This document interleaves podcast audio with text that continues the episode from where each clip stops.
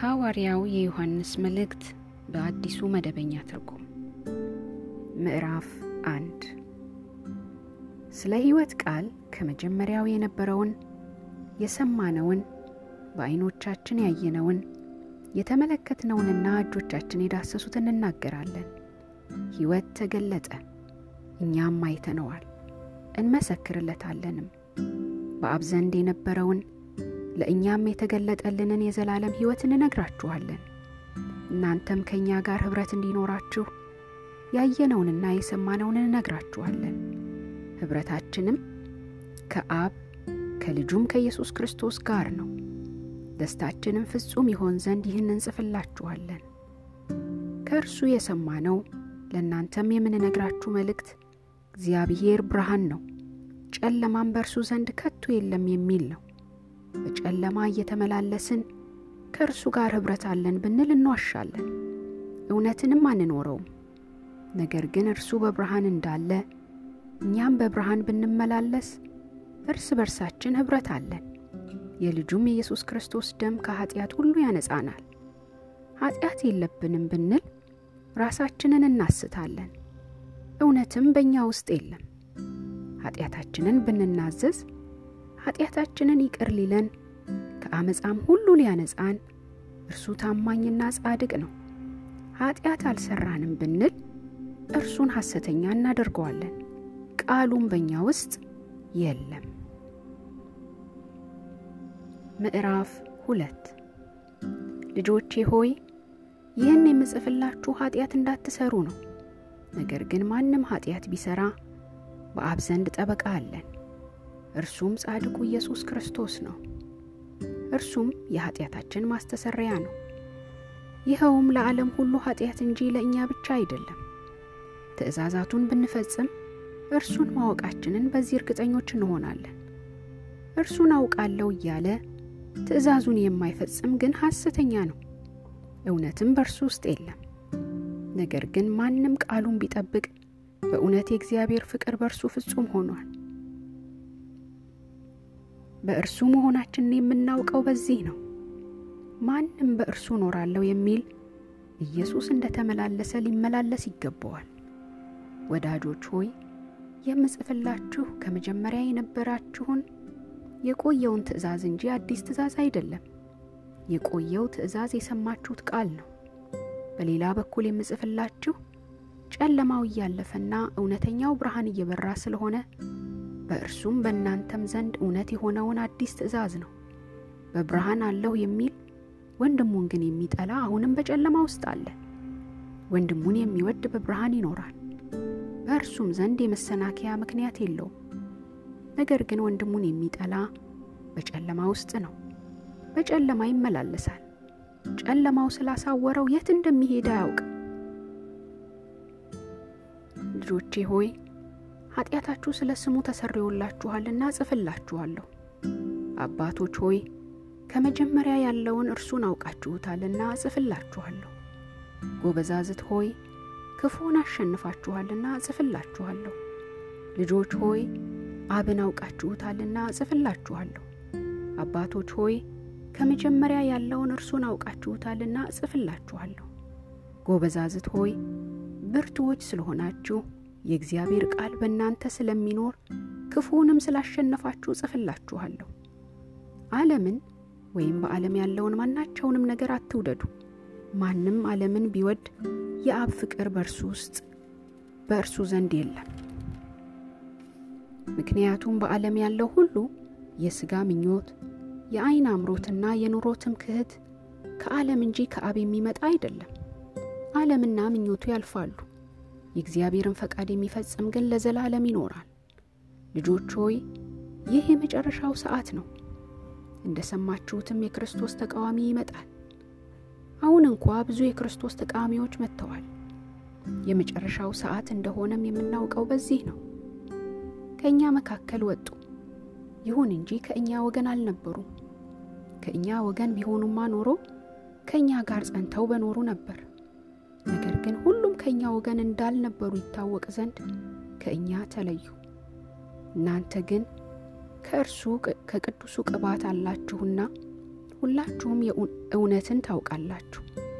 እኔ የምጽፍላችሁ እውነትን ስለማታውቁ አይደለም፣ ነገር ግን እውነትን ስለምታውቁትና ከእውነት ምንም ውሸት ስለማይወጣ ነው። ክርስቶስ አይደለም ብሎ ኢየሱስን ከሚክድ በቀር ሐሰተኛ ማን ነው? ይህ አብንና ወልድን የሚክደው የክርስቶስ ተቃዋሚ ነው። ወልድን የሚክድ ሁሉ አብ የለውም። ወልድን የሚያምን ሁሉ አብም አለው። ከመጀመሪያ የሰማችሁት በእናንተ ውስጥ ይኖር። ከመጀመሪያ የሰማችሁት በእናንተ ውስጥ ቢኖር እናንተም በወልድና በአብ ትኖራላችሁ።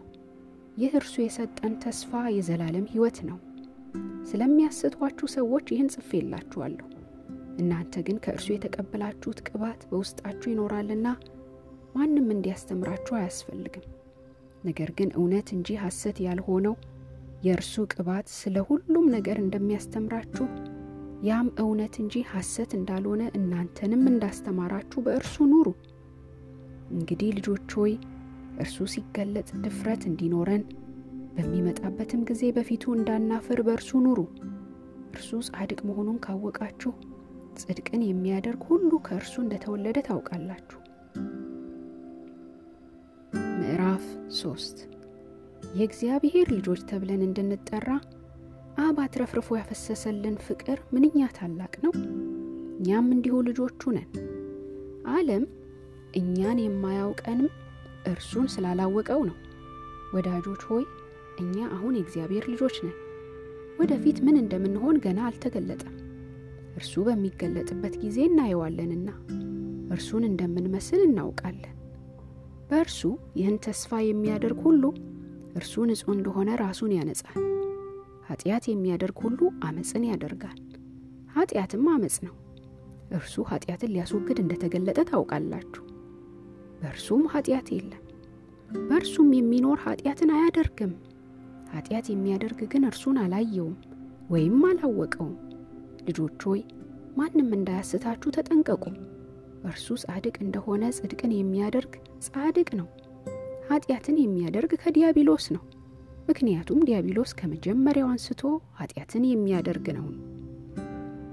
የእግዚአብሔር ልጅ የተገለጠውም የዲያብሎስን ሥራ ያፈርስ ዘንድ ነው። ከእግዚአብሔር የተወለደ ሁሉ ኃጢአትን አያደርግም፣ የእርሱ ዘር በውስጡ ይኖራልና። ከእግዚአብሔር ስለተወለደም ኃጢአትን ሊያደርግ አይችልም። የእግዚአብሔር ልጆችና የዲያብሎስ ልጆች ተለይተው የሚታወቁት በዚህ ነው። ጽድቅን የማያደርግ ወንድሙን የማይወድ ሁሉ ከእግዚአብሔር አይደለም። ከመጀመሪያ የሰማችኋት እርስ በርሳችን ልንዋደድ ይገባናል የምትለዋ መልእክት ይች ናትና ከክፉ ወገን ሆኖ ወንድሙን እንደገደለው እንደ ቃየን አትሁኑ። ለምን ገደለው? ምክንያቱም የእርሱ ሥራ ክፉ፣ የወንድሙ ግን ጽድቅ ስለነበረ ነው። ወንድሞች ሆይ ዓለም ቢጠላችሁ አትደነቁ። ወንድሞቻችንን ስለምንወድ ከሞት ወደ ሕይወት እንደተሻገርን እናውቃለን። ፍቅር የሌለው ሁሉ በሞት ይኖራል።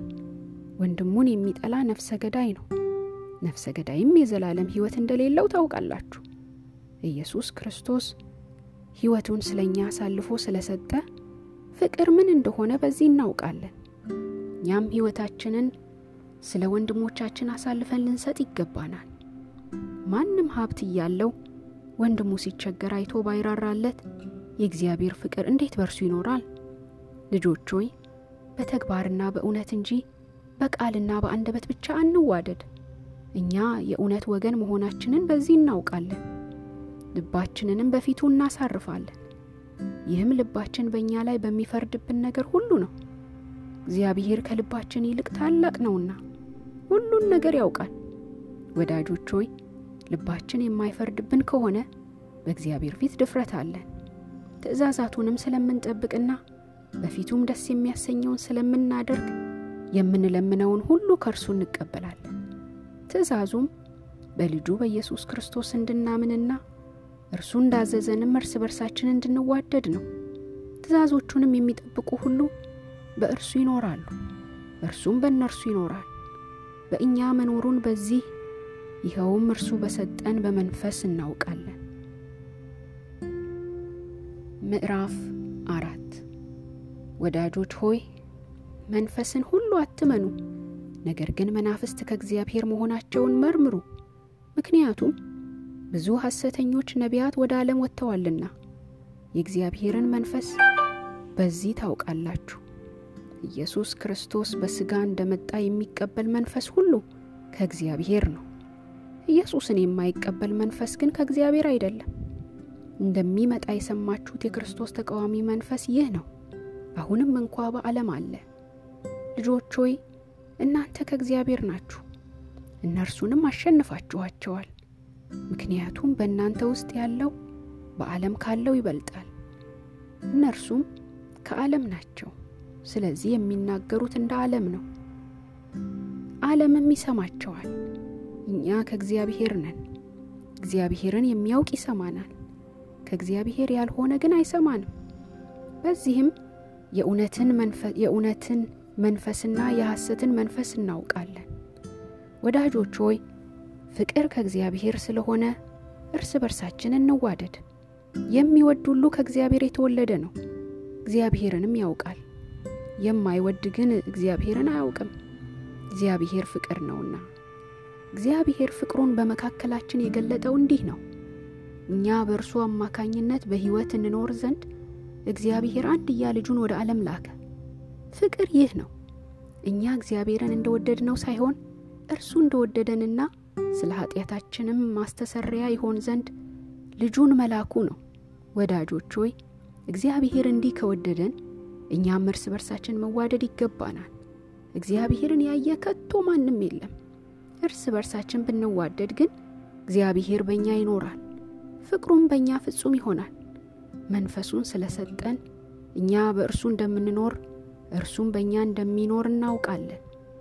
አብ ልጁን የዓለም አዳኝ ይሆን ዘንድ እንደላከው አይተናል እንመሰክራለንም። ኢየሱስ የእግዚአብሔር ልጅ እንደሆነ አምኖ በሚመሰክር ሁሉ እግዚአብሔር በእርሱ ይኖራል፣ እርሱም በእግዚአብሔር ይኖራል። ስለዚህም እግዚአብሔር ለእኛ ያለውን ፍቅር እናውቃለን፣ በፍቅሩም እናምናለን። እግዚአብሔር ፍቅር ነው። በፍቅር የሚኖር በእግዚአብሔር ይኖራል፣ እግዚአብሔርም በእርሱ ይኖራል። በዚህም ዓለም እርሱን በዚህም ዓለም እርሱን እንመስላለንና በፍርድ ቀን ድፍረት ይኖረን ዘንድ ፍቅር በዚህ አይነት በመካከላችን ፍጹም ሆኗል። በፍቅር ፍርሃት የለም፣ ፍጹም ፍቅር ግን ፍርሃትን አውጥቶ ይጥላል። ፍርሃት ከቅጣት ጋር የተያያዘ ነውና የሚፈራም ሰው ፍቅሩ ፍጹም አይደለም። እርሱ አስቀድሞ ወዶናልና እኛ እንወደዋለን። ማንም እግዚአብሔርን ወዳለሁ እያለ ወንድሙን ቢጠላ እርሱ ሐሰተኛ ነው። ያየውን ወንድሙን የማይወድ ያላየውን እግዚአብሔርን መውደድ አይችልምና፣ እርሱም እግዚአብሔርን የሚወድ ሁሉ ወንድሙን መውደድ ይገባዋል የሚለውን ይህን ትእዛዝ ሰጥቶናል። ምዕራፍ አምስት ኢየሱስ እርሱ ክርስቶስ እንደሆነ የሚያምን ሁሉ ከእግዚአብሔር ተወልዷል። አባትንም የሚወድ ሁሉ ልጁንም እንደዚሁ ይወዳል። እግዚአብሔርን ስንወድና ትእዛዛቱን ስንፈጽም የእግዚአብሔርን ልጆች እንደምንወድ በዚህ እናውቃለን። እግዚአብሔርን መውደድ ትእዛዛቱንም መፈጸም ነውና። ትእዛዛቱም ከባድ አይደሉም፣ ምክንያቱም ከእግዚአብሔር የተወለደ ሁሉ ዓለምን ያሸንፋል። ዓለምን የሚያሸንፈውም እምነታችን ነው። ኢየሱስ የእግዚአብሔር ልጅ እንደሆነ ከሚያምን በስተቀር ዓለምን የሚያሸንፍ ማን ነው? በውሃና በደም የመጣው ይህ ኢየሱስ ክርስቶስ ነው። እርሱ በውሃና በደም እንጂ በውሃ ብቻ አልመጣም። የሚመሰክረውም መንፈስ ነው፣ መንፈስ እውነት ነውና። ስለዚህ ሦስት ምስክሮች አሉት። እነርሱም መንፈሱ፣ ውሃውና ደሙ ናቸው። ሦስቱም ይስማማሉ። የሰውን ምስክርነት ከተቀበልን የእግዚአብሔር ምስክርነት ከዚያም ይልቃል። ይህ ስለ ልጁ የሰጠው የእግዚአብሔር ምስክርነት ነውና።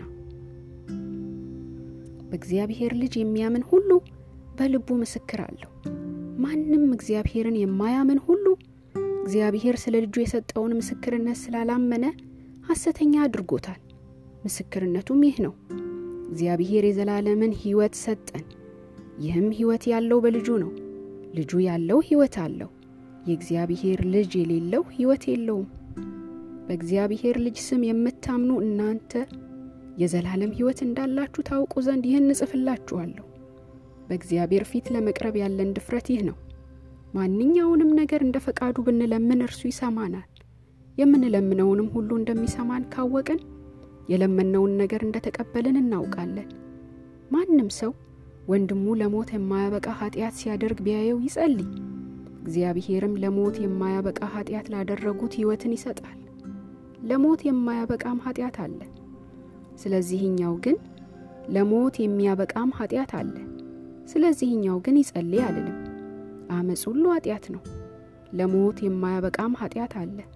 ከእግዚአብሔር የተወለደ ሁሉ ኃጢአት እንደማያደርግ ነገር ግን የእግዚአብሔር ልጅ እንደሚጠብቀው ከክፉ ክፉም እንደማይነካው እናውቃለን።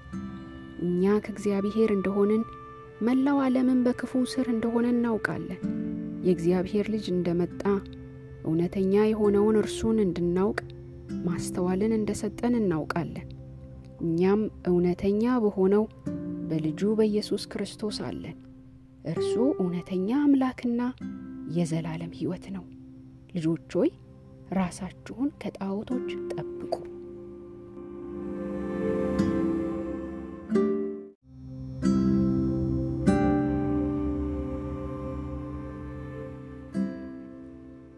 ሁለተኛው የሐዋርያው ዮሐንስ መልእክት በአዲሱ መደበኛ ትርጉም ሽማግሌው በእውነት ለምወዳት እኔ ብቻ ሳልሆን እውነትን የሚያውቁ ሁሉ ለሚወዷት ለተመረጠችው እመቤትና ለልጆቿ በውስጣችን ከሚኖርና ከእኛ ጋርም ለዘላለም ከሚሆን እውነት የተነሳ ከእግዚአብሔር አብና የአብ ልጅ ከሆነው ከኢየሱስ ክርስቶስ ጸጋ ምሕረትና ሰላም በእውነትና በፍቅር ከእኛ ጋር ይሆናል። ከልጆችሽ አንዳንዶቹ ከአብ በተሰጠን ትእዛዝ መሠረት በእውነት ጸንተው እየሄዱ በማግኘቴ እጅግ ደስ ብሎኛል። አሁንም እመቤት ሆይ ከመጀመሪያ የነበረችውን እንጂ አዲስ ትእዛዝ አልጽፍልሽም። ይኸውም እርስ በርሳችን እንዋደድ ዘንድ ነው። ይህም ፍቅር በትእዛዛቱ መሠረት እንመላለስ ዘንድ ነው። ትእዛዙም ከመጀመሪያ እንደ ሰማችሁት በፍቅር እንድትኖሩ ነው። ኢየሱስ ክርስቶስ በሥጋ እንደመጣ የማያምኑ ብዙ አሳቾች ወደ ዓለም ወጥተዋል። እንዲህ ያለ ማንኛውም ሰው አታላይና የክርስቶስ ተቃዋሚ ነው። እናንተም የደከማችሁበትን ዋጋ እንዳታጡ፣ ነገር ግን ሙሉ ሽልማት እንድትቀበሉ ለራሳችሁ ተጠንቀቁ። በክርስቶስ ትምህርት የማይኖርና ከትምህርቱ የሚወጣ ሁሉ አምላክ የለውም። በክርስቶስ ትምህርት የሚኖር ግን አብም ወልድም አለው። ማንም ወደ እናንተ ቢመጣ ይህንንም ትምህርት ባያመጣ በቤታችሁ አትቀበሉት፣ ሰላምም አትበሉት። የሚቀበለው ሰው የክፉ ሥራው ተባባሪ ይሆናልና። የምጽፍላችሁ ብዙ ነገር ነበረኝ፣ ይሁን እንጂ በወረቀትና በቀለም እንዲሆን አልፈልግም።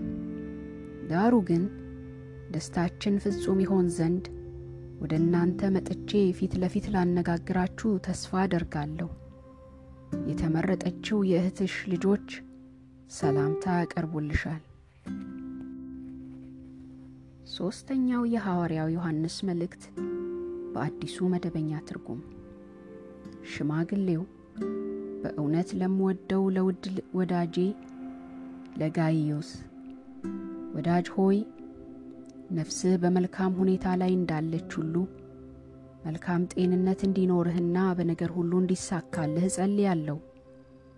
ለእውነት ታማኝ እንደሆንህና የምትመላለሰውም በእውነት እንደሆነ አንዳንድ ወንድሞች መጥተው ስለ አንተ ሲመሰክሩልኝ እጅግ ደስ አለኝ። ልጆቼ በእውነት የሚመላለሱ መሆናቸውን ከመስማት የሚበልጥ ደስታ የለኝም። ወዳጅ ሆይ ለአንተ እንግዶች ቢሆኑም እንኳ ለወንድሞች በምታደርገው ነገር ሁሉ ታማኝ ነህ። እነርሱ አንተ ስላለህ ፍቅር በቤተ ክርስቲያን ፊት መስክረዋል። በመንገዳቸውም እግዚአብሔርን ደስ በሚያሰኝ ሁኔታ ብትረዳቸው መልካም ታደርጋለህ። ስለ ስሙ የወጡት ከአሕዛብ ምንም ሳይቀበሉ ነውና። እንግዲህ አብረን ለእውነት እንድንሠራ እንዲህ ያሉትን ሰዎች ልታስተናግድ ይገባናል። ለቤተ ክርስቲያኒቱ ጽፌ ነበር፣ ነገር ግን መሪ መሆን የሚወደው ዲያጥራጢስ አይቀበለንም። ስለዚህ እኔ ከመጣሁ እርሱ በክፉ ቃላት ስማችንን ለማጥፋት የሚያደርገውን ሁሉ ይፋ አወጣለሁ። ይህም አልበቃ ብሎት ወንድሞችን አይቀበልም።